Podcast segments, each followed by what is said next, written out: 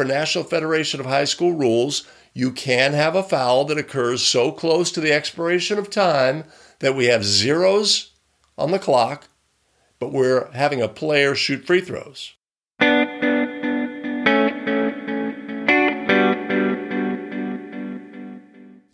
Greetings and welcome back to another edition of the Basketball Rules Expert Podcast, where we lift the National Federation of High School rules off of the printed page. We breathe life into them, simplify, clarify, and amplify, then give them back to you in a form you could take with you onto the basketball court where it is most important.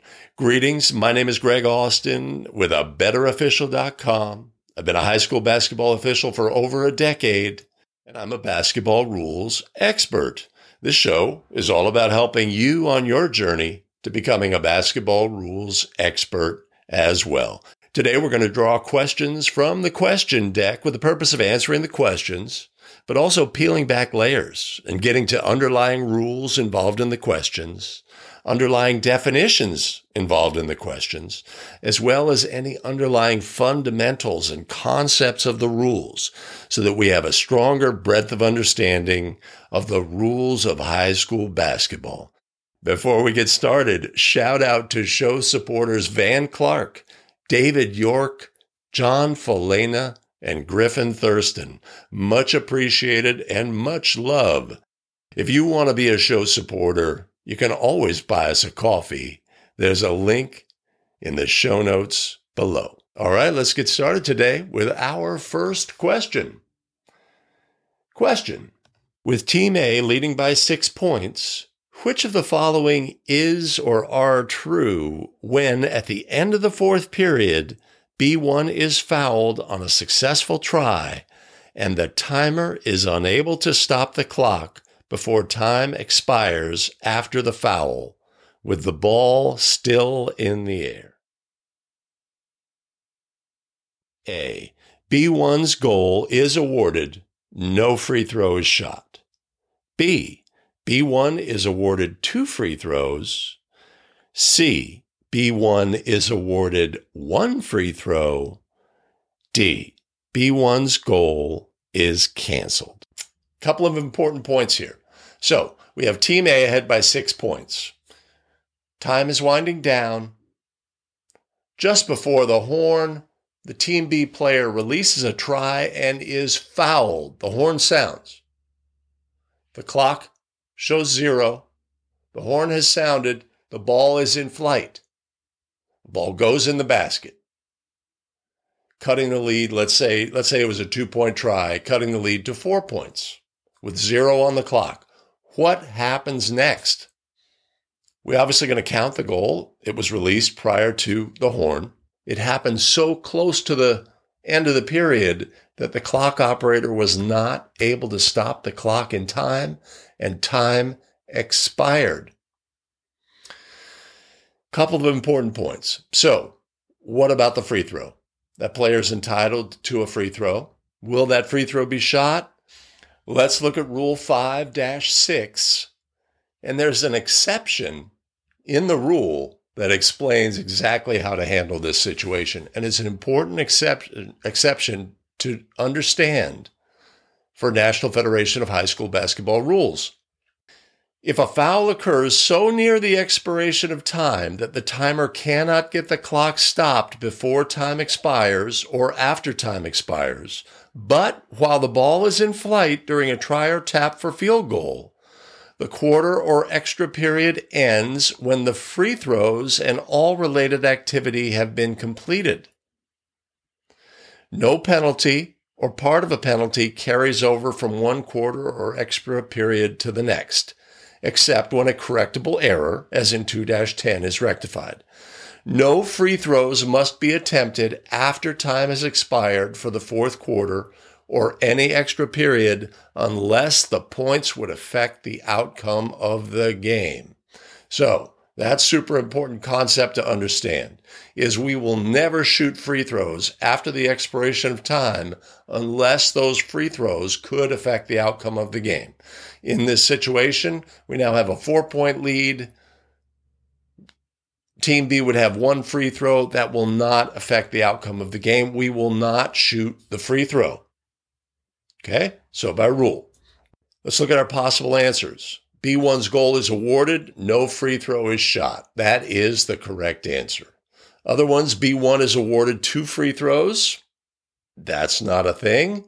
C, B1 is awarded one free throw. That would be the case if there was any time left on the clock.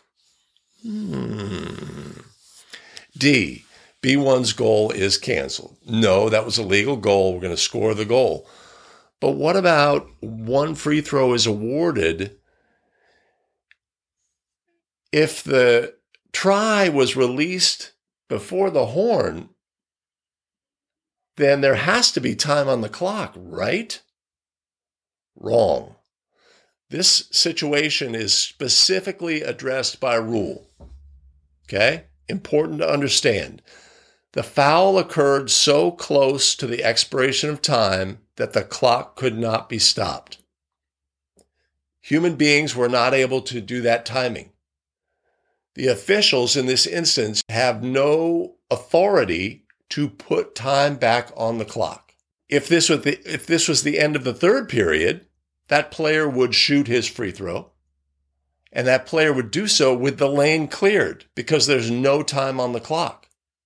Okay, so just understand for National Federation of High School rules, you can have a foul that occurs so close to the expiration of time that we have zeros on the clock, but we're having a player shoot free throws.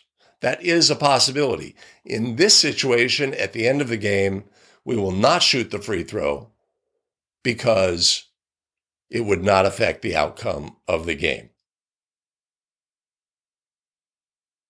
Team A receives a technical foul after time runs out in regulation, with Team B trailing by two points. Team B makes both the technical foul free throws. How is the extra period begun? A with a jump ball, B with a throw in to Team A, C with a throw in to Team B as the result of the technical foul, or D with a throw in to whichever team has the alternating possession arrow in its favor. Okay, we have another end of game scenario that's tricky. And obviously, at the end of the game, we want to be 100% correct in all of our rulings because it's going to affect, have an immediate effect on the result of the game. So we have to be fantastic. Okay, so it's a contested game. Team A is ahead on the scoreboard by two points, but let's say a Team A player taunts a Team B player about the fact that they had just lost the game.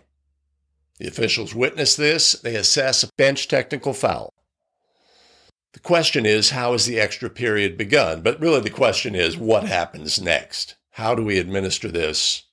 Do we administer this? Etc. Like with our previous question, let's say it was a six point lead. And we assess that same technical foul on that player. We're going to handle things differently because in this instance, the technical foul free throws could change the game. And so we will shoot those technical foul free throws. But our possible answers are we're going to start the extra period with a jump ball with a throw into team A throw into team B as the result of the technical foul. So it'll be a division line throw in opposite the table, or give teams the error. Okay, so those are our options on this question. In this situation, we're going to take a look at Rule 5 6, where we were just at. And we're going to look this time at exception number four. If a technical foul occurs after the ball has become dead to end a quarter or extra period, the next quarter or extra period is started by administering the free throws. So, under normal circumstances, if a technical foul occurs after a period has ended, the horn has sounded, teams are going back to their bench, one team taunts another, bench technical it occurred after the, the, the period had ended, we're going to treat that, we're going to handle that as part of the next period. we would start the next period by penalizing the technical foul free throws. Two free throws and the ball at the division line opposite the table. That throw in would not be an alternating possession throw in, so the arrow wouldn't be used. So this is under this was under normal circumstances in periods one through three. In this instance, though, this applies when the foul occurs after any quarter has ended, including the fourth quarter, provided there is to be an extra period. So, tie score at the end of the game, same situation. We have a taunt, bench technical. With the score tied, it's treated exactly the same as if it occurred earlier in the game.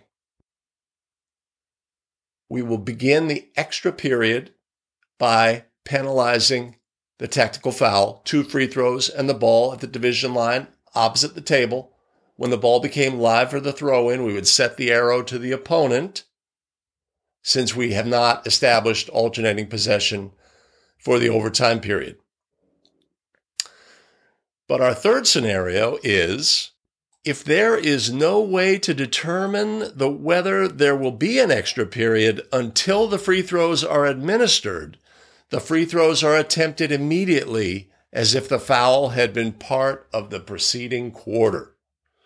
Okay? We're in a situation where these free throws could send us into overtime.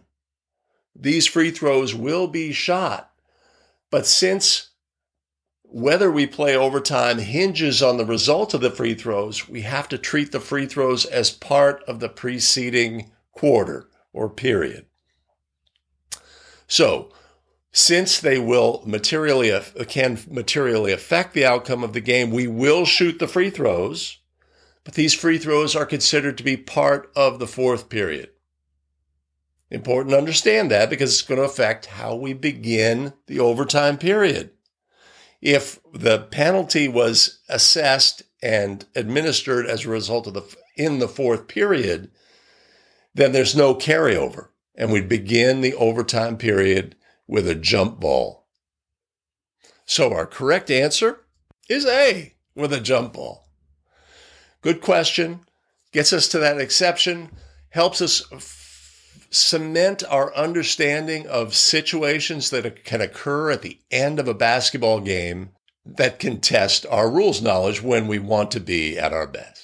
Thanks for joining us today on the Basketball Rules Expert Podcast. As always, we have a quiz back at the website at betterofficial.com, and there's a link to the quiz in the show notes. If you want to be a supporter of the show, you can always buy us a coffee at a betterofficial.com slash coffee, and there's a link in the show notes. All right, everybody, we will see you in the next podcast episode.